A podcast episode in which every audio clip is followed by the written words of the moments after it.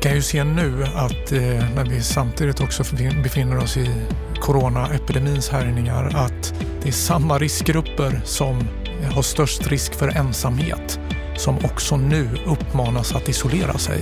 R risken är ju naturligtvis att de här drabbas av en betydligt större ensamhet än vad de, de annars skulle ha gjort. Och då gäller det ju att alla nu tänker också och använder de här eh, verktygen som vi faktiskt har till som... vårt förfogande som sociala medier, som videosamtal, som telefonsamtal. Allt detta måste vi ju nu se till att öka intensiteten i så att vi inte bara dras tillbaka från de sociala kontakterna. I spåren av corona uppmanas vi att isolera oss, men det betyder också att de som redan är ensamma blir ännu mer ensamma. Var sjätte svensk, över en miljon, har idag inte en enda nära vän. Och risken är nu, i spåren av corona, att den ofrivilliga ensamheten blir ett ännu större problem är det till och med så att den ofrivilliga ensamheten är ett av våra allra största samhällsproblem. Ett problem som vi diskuterar allra minst. Idag i Bopolpodden har vi valt ett ämne där vi alla spelar en stor roll, men också bostadspolitiken. Och om en stund ska du få träffa psykologen Anna Bennick och KDs vice partiordförande och ekonomisk-politiska talesperson Jakob Forssmed. Vi spelade in det här samtalet i måndags. Då hade det varit många uppmaningar om att äldre och de som tillhör riskgrupper för corona skulle just isolera sig. Men då hade i alla fall inte jag hört så många uppmaningar till att vi skulle ta hand om dem som också ombads att isolera sig. Men nu tycker jag under veckan här så har det kommit fler och fler som påminner om att vi ska tänka på de vi har nära eller de som bor nära oss om vi kan hjälpa till med att exempelvis handla eller göra andra sysslor. I Bopolpodden idag så ska vi prata om vilken roll politiken har för att minska den ofrivilliga ensamheten, inte bara under coronatider, även om det är väldigt aktuellt just nu. Jag heter Anna Bellman och jag är väldigt glad för att du lyssnar på just det här programmet. I Bopolpodden så pratar vi varje vecka om vad har hänt på den bostadspolitiska arenan under veckan. Vad är det som är riktigt aktuellt? Stefan Attefall, vår expertkommentator. Vi är ju i ett exceptionellt läge just nu när det gäller corona. Vad tror du mm. om den här krisen och effekterna den har på ekonomin och på fastighetsbranschen? Ja, det är mycket svårt, svår fråga att svara på just nu. Men eh, en sak är klart och det är att jag är rädd för att vi kanske på grund av iven att bekämpa smittan skapar större ekonomiska effekter än vad vi kanske riktigt förstår. Alltså vi har tusentals småföretag som håller på att gå konkurs. Vi har stora företag som varslar, vi skapar arbetslöshet. Så det är en stor eh, påfrestning på svensk ekonomi. Och det här berör ju hela ekonomin, eh, men kanske framförallt då restaurangnäring, transporter, eventföretag etc. Hotell och sådana saker som ju får den största effekten direkt. Men även andra företag eh, drabbas också.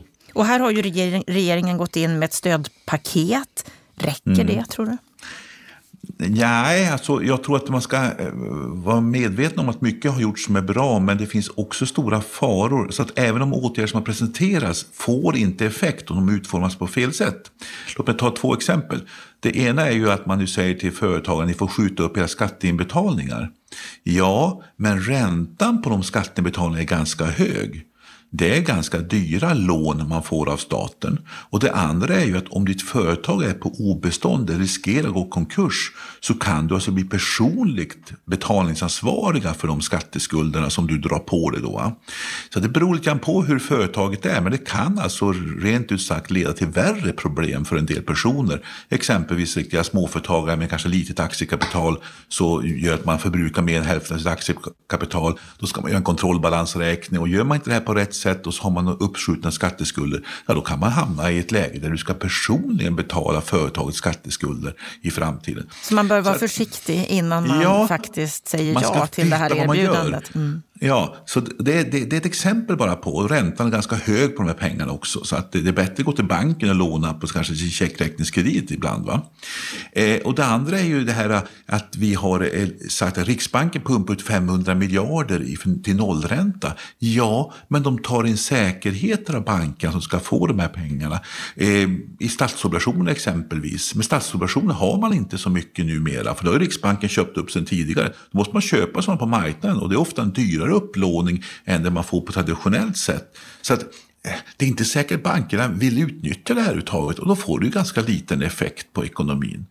Eh, så att det eh, Alltså hur du utformar de här systemen och instrumentstrukturerna avgör ju helt om de får effekt eller inte. Och jag är rädd för att en del av de här åtgärderna de är omgärdade med så mycket regler så att de får ganska begränsad effekt tyvärr. Mm. Det här slår hårt mot många företagare, många branscher och när man tittar på just eh, fastighetsbolagen så, så är det många av mm. dem som har hyresgäster som just nu drabbas hårt. Vad, vad betyder det? Ja, alltså det är klart att de bostadshyresgästerna, så här, de är ju, alltså det som kan drabba dem det är om de skulle drabbas av arbetslöshet och inte få ersättning av a-kassa och liknande saker. Men det är inte den stora effekten. Jag tror att de lokalhyresgästerna har kanske större problem. Eh, Eh, så att där, och, där, och särskilt de som har kanske restauranger och andra som kan få stora problem med sina inbetalningar av hyror och liknande saker. Eh, sen vet jag också att en del fastighetsbolag kan ha problem att finansiera sig på obligationsmarknaden just nu. För nu är det så osäkert att obligationsmarknaden fungerar dåligt just nu. Det är förhoppningsvis temporärt några veckor där det kan vara lite skakigt. Men det är ett exempel på oro som också bidrar till att aktiekurserna sjunker på fastighetsbolagen. Men eh, man, har man lokalhyresgäster, då har man ju en utmaning nu. Hur får jag igång handeln i de här eh, lokalhyresgästernas restauranger och frisörsalonger och, och andra typer av småaffärer som man kanske har om man inte är en stor kommersiell aktör med köpcenter och så, för de har ju speciella utmaningar. Vad kan man tänka där? Finns det några, några tips? Ja, alltså, ja, självklart så handlar det om att försöka hjälpa kanske eh, trogna hyresgäster med uppskjutna kanske, eller man får kanske skjuta upp hyresinbetalningar eller kanske betala en av tre månadshyror och resten får man på avbetalning och så. Det görs ju så, ett antal sådana initiativ hör jag talas om redan nu. Men eh, skoja var här också, så kommer ju också eh, kommunala bostadsbolaget Vätterhem med ett par olika, tycker jag, spännande idéer. Det är ett bolag som jag själv varit ordförande i så jag tycker det är extra kul att de är initiativrika. Eh, dels så erbjuder de sina anställda anställda, som ofta får jobba ganska hårt nu för många är sjukskrivna, att eh, få köpa eh, mat ifrån restauranger som är i Vätterhems lokaler. Och då bjuder företag på det och betalar in dem, den förmånsskatt som det innebär. Eh, det kan vara cateringmat eller det kan vara att man går dit och käkar. Men det andra de också tagit initiativ till som är lite skojigt, det är att de ordnar ett rabatthäfte nu. Så att alla lokalhyresgäster får plocka fram erbjudanden. Det förpackas och distribueras och marknadsförs av Vätterhem så att eh, alla då hyresgäster i Vätterhems bestånd får köpa till förmånliga priser eller kanske få catering hem och man kanske får företagen att utveckla nya affärsidéer och så hjälper Vätterhem till med marknadsföra och förpacka det här och distribuera det här. Eh, och det är ju ett kul initiativ för att få igång lite lite ny, nytt hopp och lite fart i, i eh, de här ofta småföretagens eh, tuffa verklighet just nu. Mm, det är häftigt att just den här krisen vi är i också skapar nytt engagemang och nya lösningar. Hyresgästföreningen mm. de var ju ute här i, igår och pratade om att de vill ha sänkta hyror då många av just hyresgästerna, alltså de som bor i bostäder och hyreslägenheter, kan få det tufft just nu. Är det rätt väg? Ja, alltså inte generellt så tror jag inte det, för det är inte där, man ska ju också hushålla med resurserna. Men det är klart att det finns enskilda personer som kan drabbas av problem. Och där får man ju vara som eh, fastighetsägare lite flexibel och hjälpa till och kanske inte vara den som kommer med, med, med indrivningsinkassobolagen eh, eh det första man gör. Eh, så i enskilda fall ska man ju vara flexibel och försöka hjälpa till tror jag som fastighetsägare i den här exceptionella situationen. Men man ska samtidigt också fundera på att man gör rätt åtgärder som får rätt effekt också. Just nu så är det mycket psykologi som styr marknaden, det vill säga att ingen går ut, ingen går ut och äter, ingen går ut och handlar, man är rädd. Och att då få fram nya initiativ och få igång den här processen så vi får igång ekonomin på sätt, kanske på ett nytt sätt delvis. Det tror jag är viktigare än exakta ekonomiska stimulanser. Men Eh, Eh, flexibilitet eh, i varje enskilt fall, det tror jag gäller alla fastighetsägare.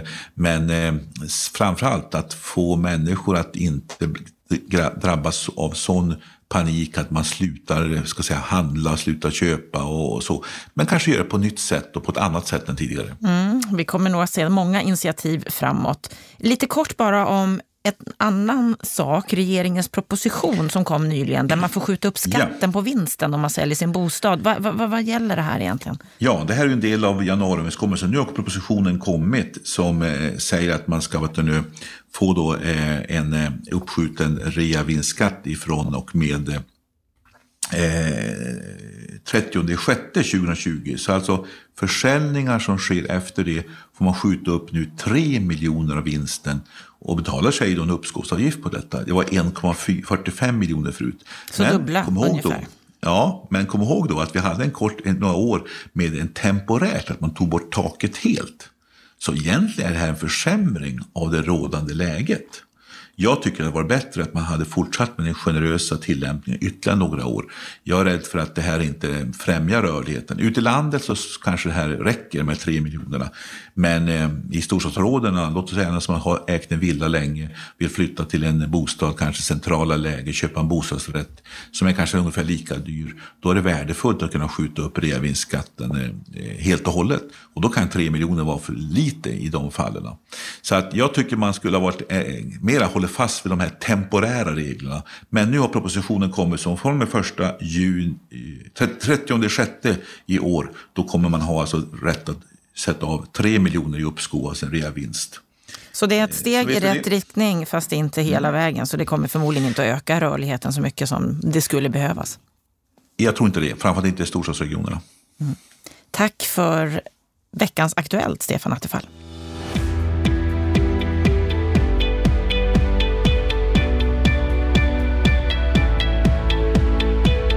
Var sjätte svensk har inte en enda nära vän. Att vara ofrivilligt ensam sägs vara lika farligt för hälsan som att röka 15 cigaretter om dagen.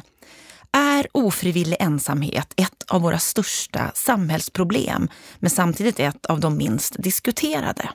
Och nu när coronaviruset gör oss allt mer oroade, där vi inte vistas längre i offentliga miljöer, där vi inte möter varandra på samma sätt som förut. Vad betyder det för ensamheten?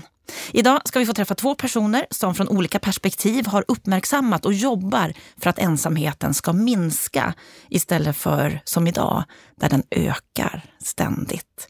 Varmt välkomna till Bopolpodden, Anna Bennick och Jakob Forsmed. Tack så, Tack mycket. så mycket. Anna, du är legitimerad psykolog, psykoterapeut, grundare av Relation Lab som både är en portal för ensamhetsproblematik och för relationsfrågor. Mm. Du har skrivit böcker i ämnet, eller du har skrivit böcker i olika ämnen. Bland annat om stress, skilsmässa och nu senast om ensamhet. Ja, det är mina eh, roliga ämnen. Ja.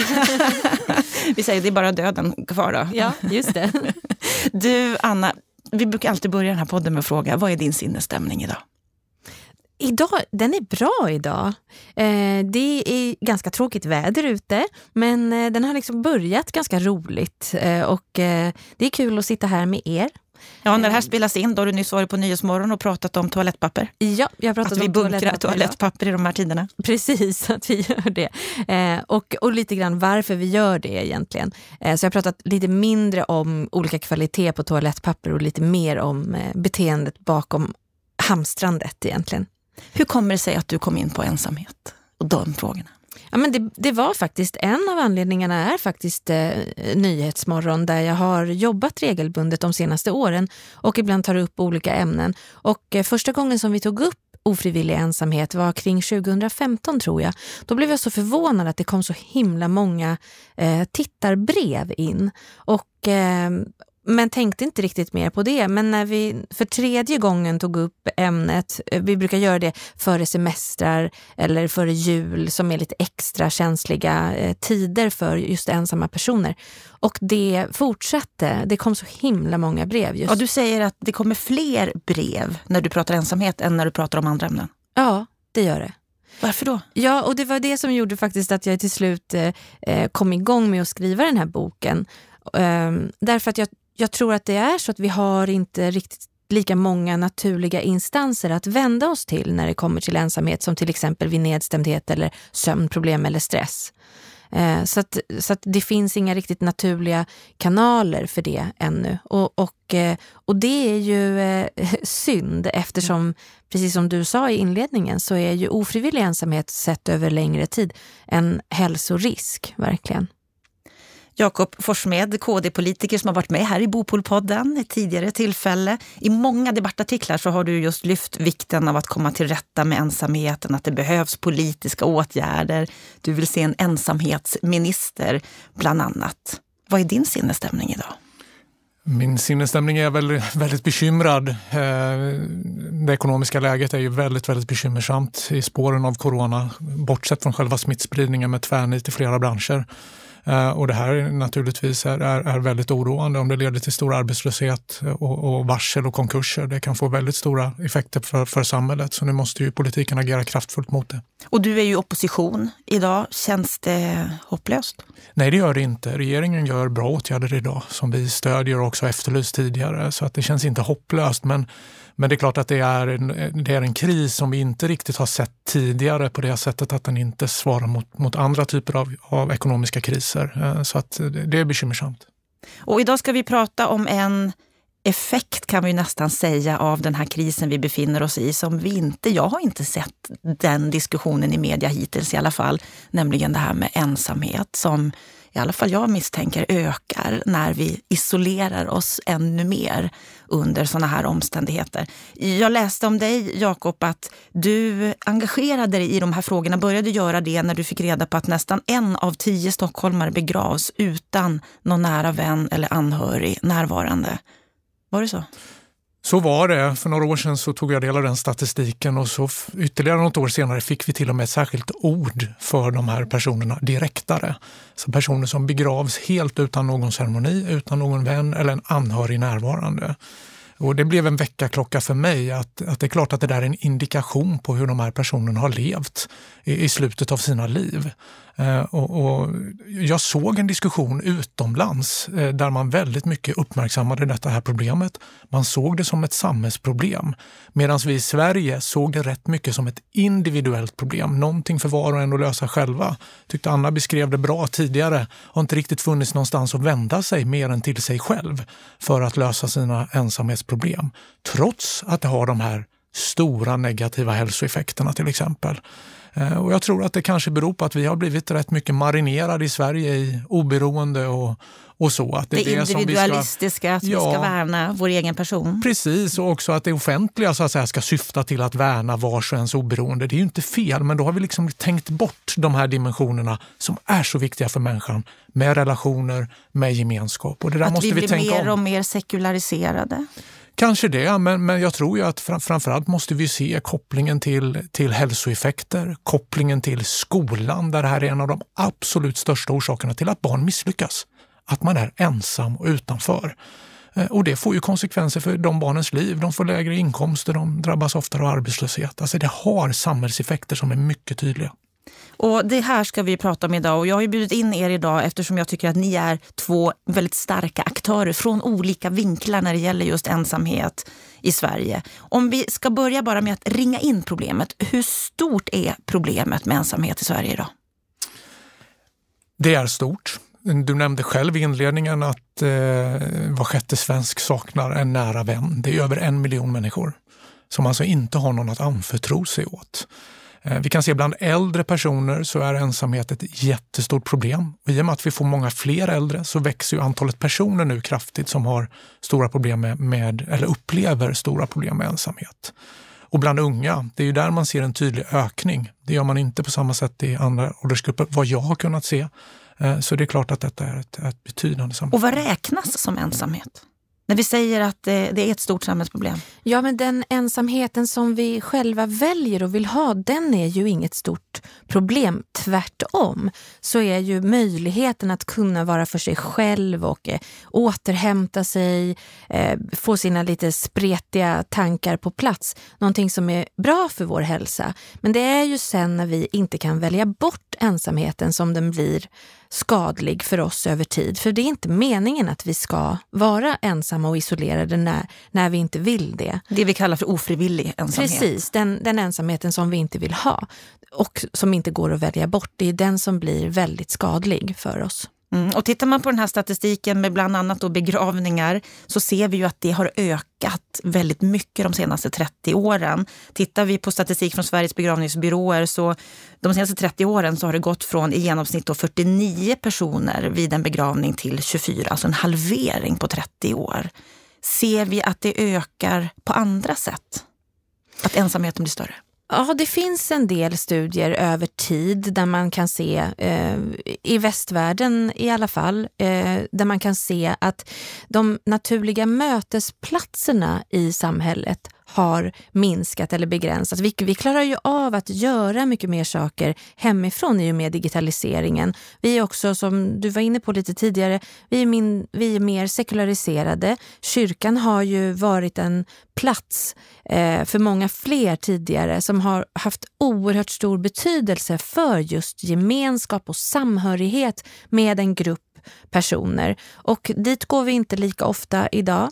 Eh, vi ser också att vi engagerar oss i lägre grad i politiska partier, i föreningslivet. Eh, och det, har, det är ju också mötesplatser där vi kan känna gemenskap och samhörighet och dela tankar med varandra och, eh, och göra nytta och så vidare. Så att det där har man sett har minskat eh, över tid. Så att det ser ju ut som att det är så. Ser du att det ökar på något sätt, Jakob? Alltså man kan nog vara, jag vill nog vara försiktig med att dra jättestora slut, dra jätteskarpa slutsatser kring huruvida det ökar eller inte och huruvida Sverige är mycket mer utsatt än andra länder. Det finns ju undersökningar som visar också på att Sverige inte sticker ut i förhållande till andra länder. Men problemet är så stort i sig själv.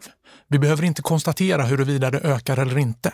Det räcker med att se att alltså över en miljon svenskar saknar en nära vän.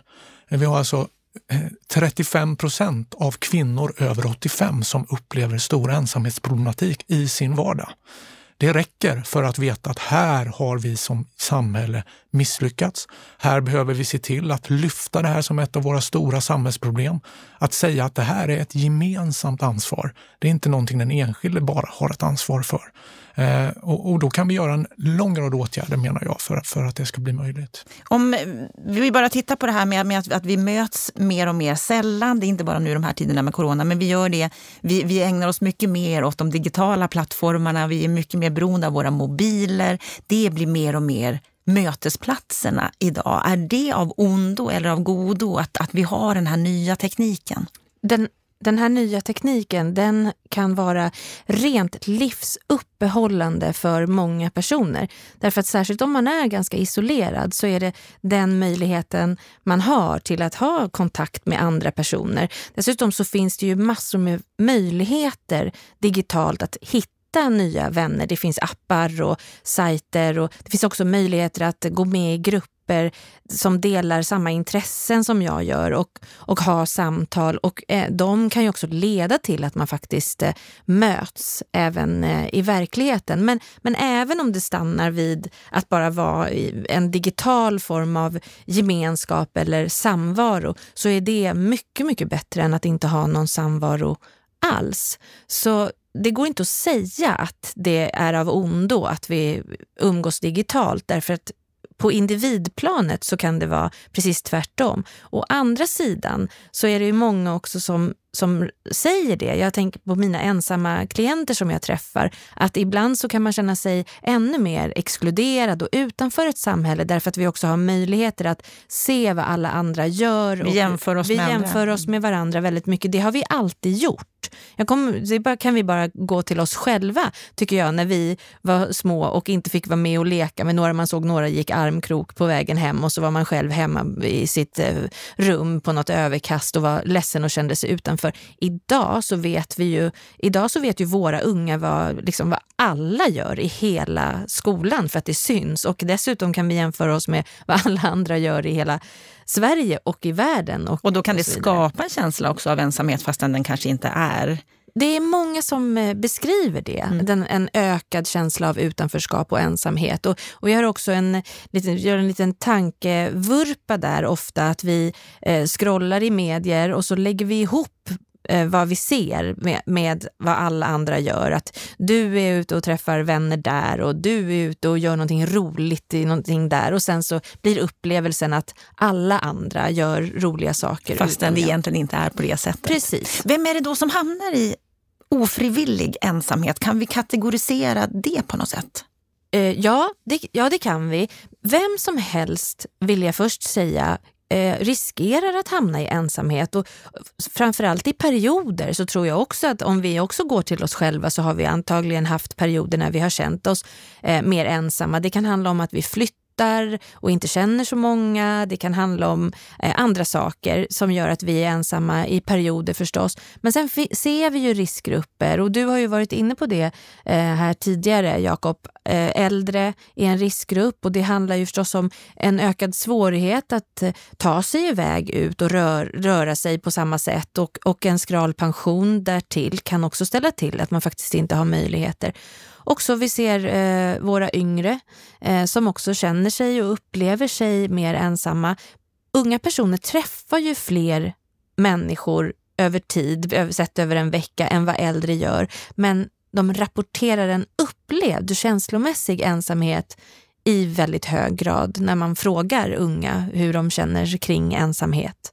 Skilsmässa kan vara en eh, riskfaktor.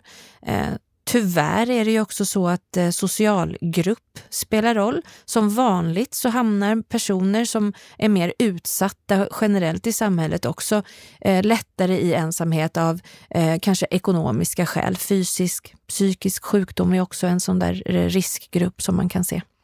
Vi kan ju se nu att eh, när vi samtidigt också befinner oss i coronaepidemins härjningar att det är samma riskgrupper som har störst risk för ensamhet som också nu uppmanas att isolera sig och uppmanas bli isolerade mm. av sina nära och kära. Och då tänker du på äldre? Äldre, sköra, har du en funktionsnedsättning så har du också svårare att upprätthålla eh, sociala kontakter än annars. Eh, har du kroniska sjukdomar, även om du inte är äldre, så gäller ju samma sak där. Eh, så att, så att det här med när man säger inga besök till de äldre, eh, då innebär det också att den här träffen man kanske har inplanerad med någon, när man ska få komma ut en stund, samtala, dela en mm. måltid tillsammans, att den uteblir. Och det är ju livsuppehållande saker för de här personerna. Mm. Det är det som skänker mening, som skänker hopp, ger någonting att se fram emot. Så vad, är försvinner... vad är risken i det här, jo, det, det du beskriver nu? Risken är ju naturligtvis att de här drabbas av en betydligt större ensamhet än vad de, de annars skulle ha gjort. Och då gäller det ju att att alla nu tänker också och använder de här eh, verktygen som vi faktiskt har till som? vårt förfogande som sociala medier, som videosamtal, som telefonsamtal. Allt detta måste vi nu se till att öka intensiteten i så att vi inte bara dras tillbaka från de sociala kontakterna. Och sen måste vi ju liksom planera för att det här inte får bli bestående. Ja, nu har ju myndigheterna så att säga sagt att vi ska ha, minimera våra sociala kontakter. Ja, när det här är över så vore det ganska härligt att få höra en uppmaning att nu ska vi maximera våra sociala kontakter. Nu ska vi bygga en infrastruktur så att vi bygger gemenskap mycket starkare i framtiden. Vi skapar de här mötesplatserna, vi ser till att gynna relationer, ser till att stärka gemenskaper. För det kommer ju också gynna samhället när nästa kris kommer. Det är en speciell tid vi är i nu. Det är svårt att veta hur man ska förhålla sig riktigt. Mm. Är, är, är ni oroade för just den situation vi är i just nu med corona-oron? Ja, men det är klart att det här är en oroväckande tid, så är det ju för oss alla. Men jag känner mig ju mest orolig faktiskt för våra äldre och precis de riskgrupper som du beskrev alldeles nyss också Jakob. Att, att eh, det ska öka isolering och eh, ohälsa även på det viset. Så det är klart att det är en eh, väldigt konstig tid just nu. Jag tycker ändå man, man ska känna ett visst hopp i det här. Jag tycker att Anna till exempel har gjort stora insatser för att se till att det här problemet har kommit upp till ytan. Att inte minst den här skammen som har funnits lite kring att prata och diskutera om de här frågorna har ju försvunnit. Det är ju jättestor skillnad på idag jämfört med bara två, tre, fyra år sedan. Mm, det finns mycket mer berättelser i det offentliga om hur ensamhet drabbar. Och finns inte den, hade inte den medvetenheten funnits, ja då blir det också mycket svårare att se det här problemet som nu kommer komma.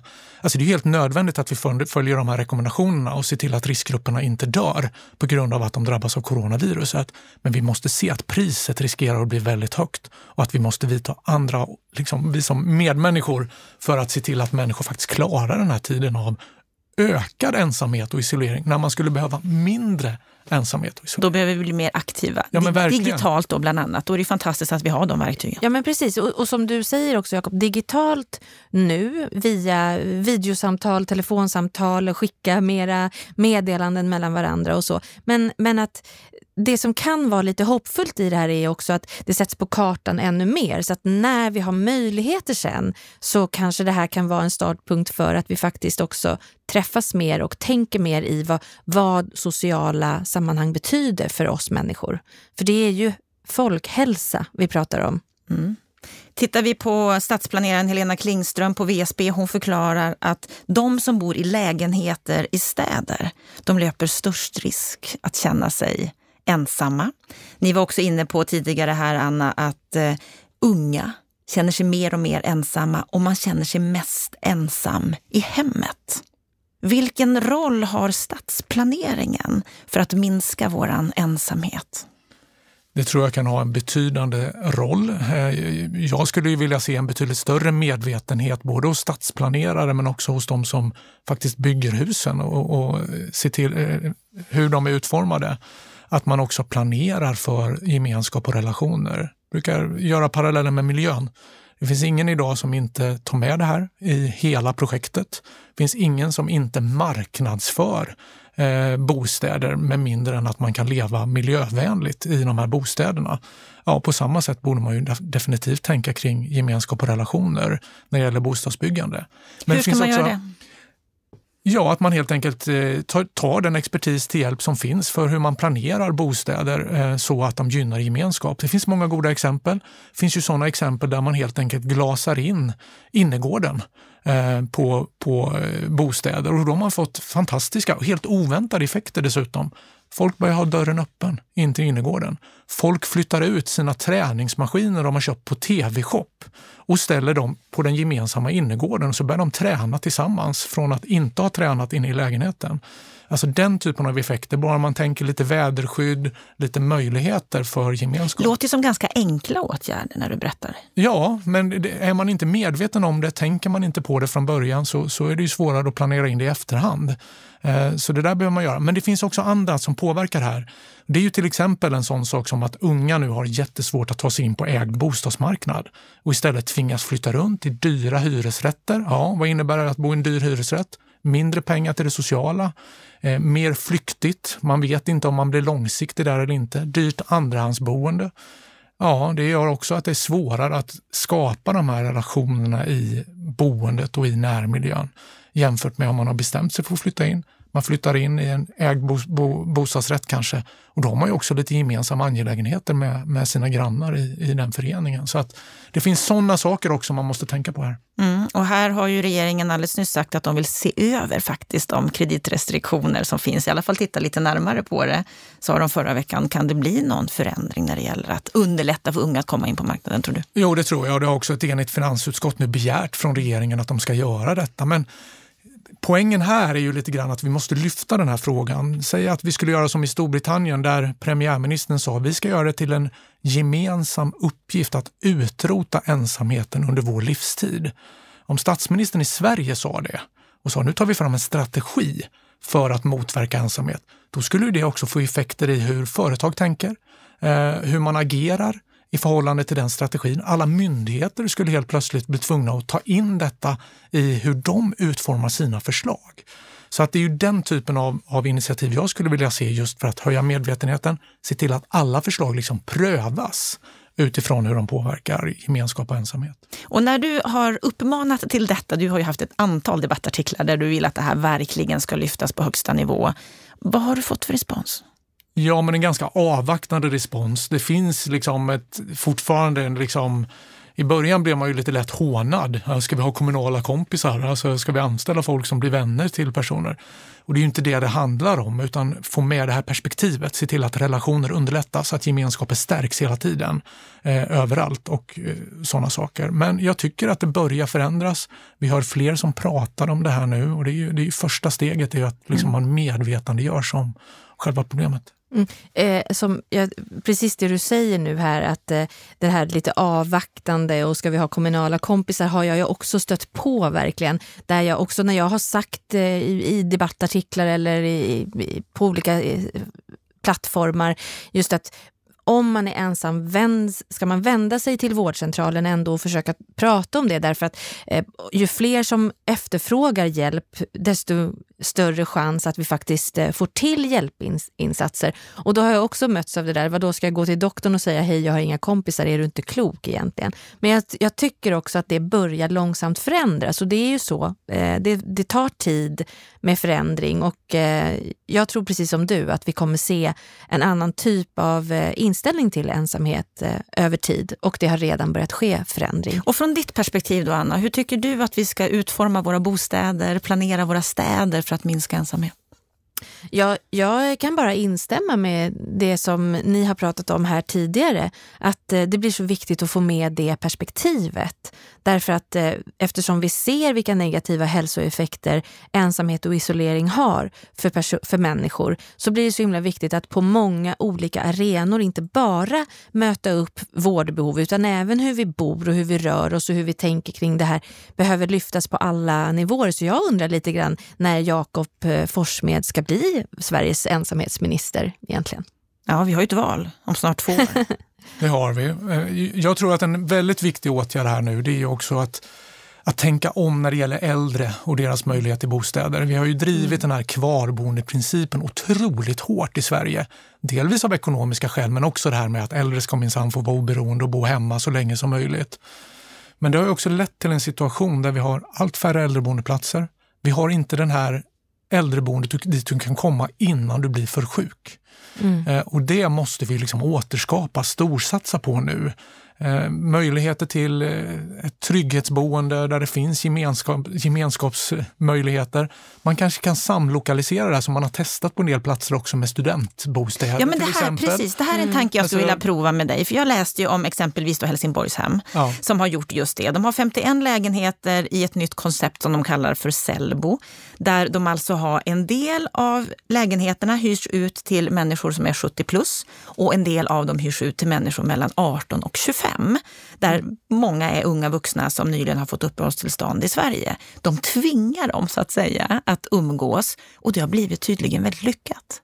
Det har varit jättepopulärt. Ja, det, det låter ju väldigt bra. Jag har också studerat det exemplet men, och det finns flera andra också. Men, men just det här också att man man tänker in gemenskap. Men är det till... rätt sätt att gå? Att lite grann tvinga in folk i gemenskap? För så kan vi ju tolka det när vi läser om det. Ja, det kan ju vara rätt för de som väljer det. Jag skulle ju vilja också att man så att säga, inte måste vara superentusiast för att få möjligheten till ett boende där, eh, där det finns ökade möjligheter till, till gemenskap, att det slår igenom också bredare. Eh, och vi vet ju också för äldre till exempel som får tillgång till mer gemenskap, då kan man ju också skjuta upp en del av de här symptomen, sjukdomarna, det som kommer i ensamhetens spår. Du menar Så att vi blir friskare om ja, vi inte är ensamma? Precis, och då gör det, det möjligt att skjuta upp inflytten till de här heldygnsomsorgsboendena. Eh, alltså det är där vi måste också, också faktiskt samhällsekonomiska skäl måste börja tänka om. Eh, jag välkomnar alla de här initiativen, eh, men vi måste också få in det här lite bredare. Just nu är det så att det krävs liksom entusiasm hos enskilda för att få till den här typen av projekt. Det måste ske mycket bredare än så. När jag lite grann tittar på rent politiskt, vad är det olika partier vill när vi pratar om den här frågan, så ser vi ju mer och mer de senaste åren att det har kommit. Ni var ju tidigt ute, du var tidigt ute från KDs perspektiv. Liberalerna har också profilerat sig mer kring ofrivillig ensamhet och hittat lösningar på det. Alla partier har ju sagt, lite svävande i alla fall, om att vi vill ha trygghetsboenden. Vi vill hitta mer lösningar för äldre och där har vi också en demografisk utmaning, att vi blir fler och fler 80 plus och om tio år är vi 50 procent fler 80 plus än vad vi är idag. Så vi har ju den, den problematiken i spåren av det här såklart, som vi måste ta hand om. Men hur, hur, hur upplever du det här, Jakob, som ändå går lite grann i bräschen? Får du liksom, du, du, du har sagt att det är för avvaktande attityd från de andra partierna. Jag tycker det. Jag tycker att det är inte så mycket att, att, vänta på vad gäller att lyfta den här frågan mycket tydligare. Eh, och jag tror att det skulle ha en stor effekt i samhället också om politiken faktiskt sa att det här är ett av vår tids stora problem. Eh, alltså man ser människor som alltså år ut och år in lever med kronisk stress på grund av att de är ofrivilligt ensamma. Där blodkärlen rent fysiskt drar ihop sig om man drabbas av hjärtinfarkt, stroke, hjärt-kärlsjukdomar, mer demens, mer depression. Eh, och jag, jag, är förbluffad över hur man ibland i Sverige så lätt går till den här åtgärden, vi ska vårda bort detta eller vi ska medicinera bort eh, depressioner. Det, det, är jätteviktigt, men vi måste också se bakomliggande orsaker och försöka göra någonting åt, åt dem. Eh, det låter lite som när du beskriver att om vi skulle tänka som du gör så skulle vi ju tjäna pengar. Alltså att det är en dyr åtgärd att inte göra något. Alltså min poäng är inte i första hand ekonomisk vinst. Men, för men om att, vi tittar. Ja, för att lyfta liksom det här eh, vi måste tänka pengar också. Insikten om vad det här faktiskt betyder så, så satte jag och mina medarbetare, vi satte oss ner och försökte räkna på detta. Importerade forskningsbaserade modeller från Storbritannien, körde in det i all den stora fina svenska statistiken och vi kan ju se att man kan ju så att säga, överkonsumtionen av vård, om man säger så, bara för att man är ensam. Man får mer smärta, man får mer sjukdom och det, det, kan, det, det kostar 12 miljarder eh, per år bara för den gruppen äldre personer som alltså gör fler akutvårdsbesök, fler inläggningar på sjukhus, eh, drabbas av mer eh, hjärt-kärlsjukdomar och så på grund av att de är ensamma. Så det går att se att det har stora ekonomiska konsekvenser. Också.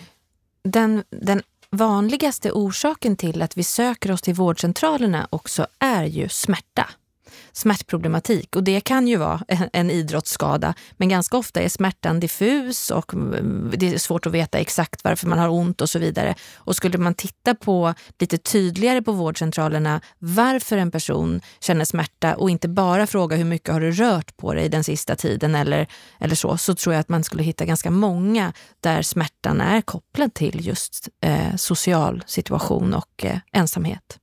Och jag tänker också på det vi har lyft här nu med, det är lätt att, att kapsla in äldre som en riskgrupp, men just det här med unga, där enligt Boinstitutet Ungdomsbarometern är det 32 procent av de unga som känner sig ensamma mm. och ensamma hemma. Vad, vad får det för effekter för hälsan?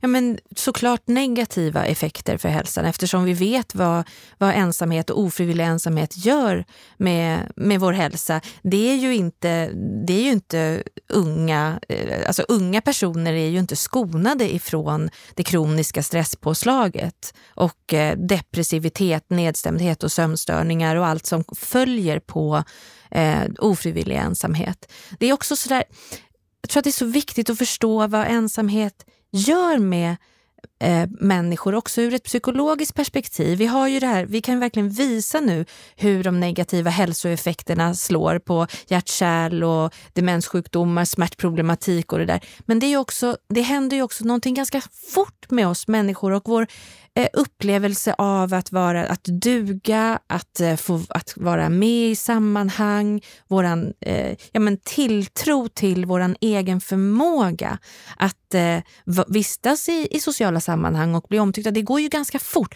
Jag brukar ibland tänka på bara så här, så, vi kan väl göra det som ett litet experiment. Bara tänk, tänka på och komma ihåg en situation, när, för det här tror jag de flesta har varit med om någon gång i sina liv. Man har suttit kanske vid ett bord med en, en liten grupp personer och de här människorna har pratat med varandra men de tittar på alla utom på mig. Alltså vad fort det går till bara en sån liten subtil signal att plötsligt känna sig exkluderad och hur det kan starta lite stresspåslag, lite ökad puls, lite funderingar i huvudet. Vänta, man kanske börjar skrapa lite med någon kaffekopp och försöker luta sig fram och säga någonting. Men ganska fort så slutar man med de eh, beteendena därför att det sätter sig i, i, liksom i i huvudet och även i, i kroppen på oss att ja, men okej, jag är inte önskad här. Och vi får snabbt dåligt självförtroende och börjar tänka på vad vi säger eller hur vi säger eller hur vi ser ut och så vidare. Bara den lilla signalen eh, gör ganska mycket med oss och då kan man bara föreställa sig hur det är att dag ut och dag in känna sig ganska ex exkluderad på sina arbetsplatser, i skolan eller när man faktiskt sitter ensam hemma. De, som 32 procent unga till exempel upplever att de gör. Vi kan bland annat se att det finns förslag från flera partier att vi behöver hitta fler sociala mötesplatser i vårt samhälle. Kommer mm. de här människorna som känner sig ensamma, ofrivilligt ensamma, kommer de söka sig dit? Ja men det är ju det som är, är, problemet och det är där jag tycker att, man också, att vi också ser olika infallsvinklar där personer säger, en del tycker att ja, men, är man ensam så får man, får man ta sitt ansvar. Då får man väl boka sig till lite kurser och så vidare. Men då har man inte förstått heller vad ensamhet gör med skam, med tilltro till sin förmåga och så vidare. Och ganska ofta så behöver människor som har varit i ensamhet och isolering under en längre tid hjälp med att först röja de hinder som finns, som är skam, som är brist på, på självförtroende, som är kanske extrem Och hur ska de få hjälp med det? Ja, det kan man få hjälp professionellt. Vi har ju stressinstitut och sömninstitut och affektiva mottagningar. Vi behöver också ha eh, experter och expertis som kan hjälpa till med den typen av problematik. Vad skulle du vilja se från politiskt håll för att vi ska minska den ofrivilliga ensamheten? Jag skulle vilja se på våra vårdcentraler att man på ett tydligare och mer systematiskt sätt screenar för eh, Eh, det sociala, eh, det sociala livet hos personer. Inte bara hur, vad äter du och hur mycket rör du på dig och röker du verkligen och ska du dra ner på alkoholen utan också hur ser ditt sociala nätverk ut? Och när man ser att personer eh, är för ensamma, eh, skicka remisser till instanser som kan jobba med den typen av svårigheter eller anställa fler psykologer för guds skull på vårdcentralerna som kan avlasta läkarna som har alldeles för mycket att, göra redan. Jakob, du har lagt ett konkret förslag att man borde kunna skriva ut, att läkare ska kunna skriva ut social aktivitet på recept. Ja, kanske inte för de som har kommit väldigt långt och har svårt att, att bryta detta på egen hand, men det finns ju också personer i tidigare skede så att säga. Och det här prövar man i andra, andra, andra länder. Det är ingen, det är ingen ny sak och, och det har visat sig fungera relativt väl. Att man får en liten knuff för vårdpersonal kan ganska lätt se att här är en person, det finns någonting här som kanske skulle kunna avhjälpas av social aktivitet. Och det, det skadar ju i vart fall inte. Det finns, inget, liksom, det finns inga negativa biverkningar som det kan göra av läkemedel. Eh, men jag tycker också att uppmärksammar man det här problemet, det finns också andra pilotprojekt man har, att människor som i sin vardag möter väldigt många personer, att de får en liten specialuppgift. Att också bidra med den här screeningen inom citattecken och försöka eh, hjälpa människor att få en chans att bryta sin ensamhet. När du är hos frisören eller du är i något annat sammanhang, att det också finns någonting handfast. Sen tycker vi också att man ska besöka alla äldre personer, oavsett om man är sjuk eller inte, eh, för att också berätta vad det finns för möjligheter. Eller lite tidigare, kanske i samband med att man lämnar yrkeslivet eh, och går in i pension. Det är en känslig period för många när man tappar identitet och lätt kan hamna i faktiskt också ofrivillig ensamhet och säga att de här möjligheterna finns för dig. Du kan få vara med och bidra i det här sammanhanget. Du kan få göra de här sakerna. Och sen också se till eh, att ekonomin räcker för människor. Att unga personer inte behöver lämna, känna ansvar för familjens ekonomi när man är 12, 13, 14 år och sluta med sina fritidsaktiviteter utan att man faktiskt kan få finnas kvar i de sammanhangen. Där, där tror jag vi behöver göra mer just gentemot unga. Om vi ska titta då konkret, vad skulle politiken konkret kunna göra för att vi helt ska få en nolltolerans mot ensamhet i vårt samhälle? Jag tror ju på det här med att man faktiskt lyfter det, tar fram en strategi, ser till att alla förslag prövas utifrån det här perspektivet. Då har man ju visat att det här är ett stort problem. Vi genomför inte förslag som skadar relationer eller, gemenskap utan tvärtom som motverkar dem. Det tror jag är det viktigaste man kan göra. När jag var på besök i Storbritannien och talade med deras ensamhetsminister så sa hon just det när jag frågade vad är det viktigaste Sverige kan göra? Det är att se till att det kommer in i all, så att säga, när man testar förslag hur de påverkar Och Hur skulle det då se ut? Är det en ensamhetsminister? Är det någon myndighet som skulle vara speciellt ansvarig för detta? Hur ser det konkret ut? Jag tror ju att man behöver samla ansvaret någonstans för att visa på frågans allvar, men också för att det ska finnas någon att utkräva ansvar ifrån. vad har nu hänt de här åren när det gäller ensamhet och gemenskap? Men just det här jag pratar om att testa förslag, det gör vi redan med miljö, miljön. Vi har en miljökonsekvensbeskrivning av de flesta politiska förslag. Eh, det går naturligtvis att göra en gemenskapskonsekvensbeskrivning av politiska förslag så att man ser på vilket sätt påverkar det här, eh, de här den här typen av, av eh, frågor. Och då tror du att vi skulle kunna komma till rätta med? Komma till rätta är mycket sagt. Det kräver ju väldigt stort medmänskligt ansvar detta. Det faller på oss var och en att göra insatser. Men jag köper inte det här att politiken inte ska ägna sig åt den här frågan. Nej, åh, det instämmer jag i. Eh, jag sitter här och nickar och nickar. Jag tycker att det är så viktigt det du säger nu. Att det är klart att vi alla har ett individuellt ansvar men när det kommer till den här frågan så behöver vi också hjälp eh, från politiskt håll för att bryta den ensamhet som är utbredd och finns, i, finns idag. Mm. Och vad tror ni då, om ni bara får, får, får använda både magkänslan och förhoppningsvis lite förnuft också. Hur ser utvecklingen ut framåt? Ja, jag tror att vi bara är i början nu. Jag känner mig ganska optimistisk faktiskt till att det här är någonting som kommer fortsätta lyftas och kastas ljus på. Eh, just när vi pratade om det här med att skriva ut social aktivitet på, på recept, det tycker jag att många kan nästan skratta lite hånfullt åt och fnysa åt. Men det gjorde vi när vi skrev ut fysisk aktivitet på recept också för 15 år sedan eller hur länge sedan det nu var, när vi började med det. Och jag tror inte att det kommer vara lika kontroversiellt om, om några år. Så jag, jag tror och hoppas att vi eh, har fått bollen i rätt rullning. Vad tror du om framtiden, Jakob? Jag är också väldigt hoppfull. Jag tror att både det som Anna och jag har upplevt när vi har pratat om de här frågorna, det enorma gensvaret som förvånade mig oerhört i början. Eh, det mm. visar ju på att det här är så grundläggande, djupa mänskliga behov. Det kommer ju att människan kommer att uttrycka de behoven. Men det har ju också funnits lite locket på här. Det har funnits en, någonting som man inte riktigt talar om. Nu gör vi det. Det finns massor av berättelser i det offentliga samtalet. Om de här problemen.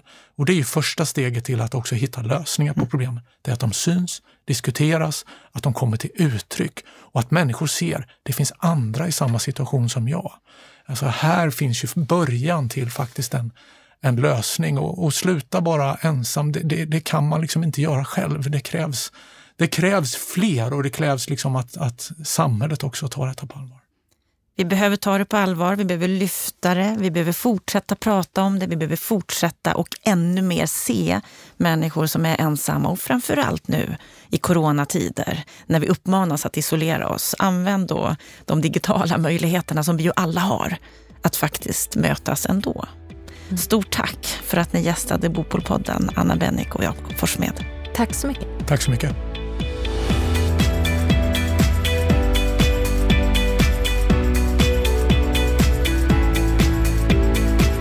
Då har vi hört eh, samtalet om ensamhet. Stefan Attefall, vad säger du om det här samtalet? Jätteintressant ämne, jättebra samtal. Jag tycker verkligen det var ett eh, både viktigt ämne i dessa tider men också en, ett intressant och givande samtal. Två engagerade, två kunniga personer som verkligen belyser ensamhetsproblematiken och sätter in det i ett samhällsperspektiv också, inte bara som ett individuellt problem. Mm, det här är ju någonting som befaras öka just nu när vi är i coronatider. Vad, vad, vad tror du om den här risken som vi fin, befinner ja. oss i just nu? Jag tror, jag tror att det var Jakob Forssmed som sa här i samtalet att nu uppmanas vi att minimera de sociala kontakterna. Och efter det här så hoppades han att eh, någon skulle uppmana till att maximera de sociala kontakterna. Och jag tror att det ligger mycket i detta, så att eh, vi måste få till stånd, och det kanske kan bli en frukt av, av den här krisen också, att vi börjar faktiskt ta lite mera social kontakter. Vi har haft en benägenhet i Sverige att eh, skjuta iväg eh, omsorg, eh, ansvar för medmänniskor, sociala kontakter på det offentliga eller på någon annan. Vi lever i ett utspritt liv, vi ligger kanske längre ifrån våra släktingar. Vi, vi, vi går till vår trappuppgång och vi, vi, vi bryr oss inte så, tyvärr så mycket som vi skulle önska kring våra grannar. Men eh, vi får hoppas att det blir ett sådant initiativ av att maximera sociala kontakter efter den här coronakrisen. Det kanske i alla fall blir en större medvetenhet för oss alla att mer ja. ta hänsyn till och titta på vilka människor vi har omkring oss. Ja, ja. Och det här förslaget då som, som eh, vi nämnde några gånger här om ensamhetsminister som ju Jakob har varit ute och sagt att det skulle Sverige behöva. Skulle det fungera konkret? Ja, så man ska komma ihåg alla de här ministerposterna, det kan vara jämställdhetsminister, det kan vara ungdomsminister och ibland också bostadsminister. Det är ju att vara spännande i många olika områden. Det blir svårt att vara minister om du inte har en egen portfölj med eget ansvarsområde och egna pengar. Men å andra sidan, att samordna arbetet eh, för att främja en viss sak som skär över många gränser, det kan vara viktigt för att sätta fokus på frågorna. Ska man ha en sån sak, då måste det vara en del av en regerings övergripande prioriteringar och kanske sitta exempelvis nära statsministern, symboliskt också. Och så har man ett speciellt ansvar, men ofta kom, gärna koppla ihop det med något mera traditionell portfölj också. Men att sätta fokus på de här frågorna från regeringens sida, jag tror att eh, nämndes här, Jakob nämnde här om att vi, vi, vi, lägger, säga, vi prövar frågorna ur miljöperspektiv, alla politiska förslag. Exempelvis statliga utredningar måste alltid beskriva miljöeffekterna. Vi har sånt i lagstiftning också för olika åtgärder. Att få in det här gemenskaps och ensamhetsperspektivet i de politiska förslagen som en analysverktyg, det tror jag faktiskt är viktigt. Det låter som en ganska enkel eh, åtgärd, egentligen. Ja, Problemet är att jo, det, det, är enkelt i sig, men att beskriva det här, att tvinga fram den här diskussionen. Det är därför man har lagt, lagt in miljöfrågorna och eh, ekonomiska konsekvenser men också jämställdhetskonsekvenser i många sådana här politiska beredningsprocesser. Det ska man alltid beakta. Och man ska också nu ta hänsyn till EU-effekter och så. Så det finns ett antal statliga utredningar, ett antal stycken där man måste beskriva de här sakerna. Ur, ur, så det krävs ett förarbete för att det ska kunna ske som, ja, som jag tror att någonting liknande, någonting liknande skulle behövas på det här området. För frågan måste lyftas på den politiska dagordningen och det måste få mer uppmärksamhet. Och där har både Anna, och, eh, Anna Bennick och Jakob Forssmed rätt. Va? Och där rör sig ju nu rätt riktning. Jag håller med om också att det har hänt någonting sista åren i debatten. Det här mm. måste synliggöras, både på en politiska nivå men också för att få oss människor att tänka på de här sakerna i vår vardag. Och när det gäller det här med... är viktiga i det avseendet. Ja. Och när det gäller att, att vi ska bli mer medvetna och, och jobba för att minska den ofrivilliga ensamheten så har ju faktiskt bostadsbranschen en, en stor uppgift, samhällsbyggnadsbranschen, när det gäller att skapa kontaktytor och, och hus ja. där fler... Hur, hur ser du på branschens ansvar här? Här tror jag man kan göra mer när man eh, dels håller på med stadsplanering. Alltså hur främjar vi mötespunkter, hur främjar vi kontaktytor i vardagen? Eh, eh, tänk dig själv alltså när, du, när, du, när, du, när det blir sommar. Och, och, eh, alltså, om man är villaägare och det blir sommar, då är man ute på altanen mycket mer. Då börjar man prata med grannen över staketet. Man, man ser varandra, man ropar till varandra mycket mer än man gör eh, i, på vintern. Och du kan ju, jag tror Jakob nämnde ett exempel bara, när man glasar in en innergård exempelvis, och, eller vindskydd, så får du att folk ställer ut sina möbler, det blir en annan aktivitet, man är ute mycket mer. Och då ökar kontaktytorna. Jag tror att man ska tänka mycket mer på sånt här i stadsplanering, i bostadsplanering, alltså hur främjar vi sociala ytor? Så branschen det, skulle kunna göra så mycket mer ja, än vad de gör det, idag? Det, och, precis, och det handlar också om att hur, mellan hus och mellan olika bostadsområden, hur främjar man gångvägar, hur upplysta, hur trevliga, hur tryggt det är att röra sig utanför lägenheten. Det är trygghetsfrågor också. Eh, risken för skadegörelse, för brottslighet, för, för eh, eh bara en sån sak som eh, hundar som man känner sig orolig för. Va? Här kan fastighetsföretagen och byggföretagen göra mer.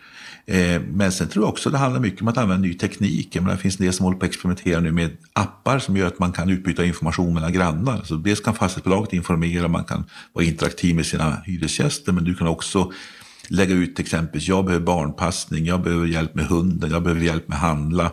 Eh, jag, jag har skridskor, är någon som vill köpa? Mina barn har vuxit ur skridskorna. Alltså, den typen av digitala hjälpmedel kan också öka kontaktytorna mellan människor så att man tvingas också träffas. Eller man har byta grejer dagar på, på eh, mm. bostadsområdet. Så det, det, finns många saker vi kan göra för att främja mötet och eh, umgänget mellan varandra. Samlingslokaler för föreningslivet. Det finns många bostadsområden där föreningslivet, det kan vara kyrkor, det kan vara idrottsföreningar, har svårt att bara träffas. Det finns inga lokaler. Men du har, du har de äldre också med, med trygghetsboenden, alltså det här mellantinget mellan särskilda boenden, man har heltidsomsorg och eh, hemtjänst i det egna hemmet. Alltså den typen av bostäder, det är ju en samhällsplaneringsfråga, stadsbyggnadskontor men också självklart hur man kan stötta sånt från statens sida. Mm. Mycket behöver göras, både från politiskt håll och ifrån branschens håll. Stort tack för den här veckan, Stefan Attefall.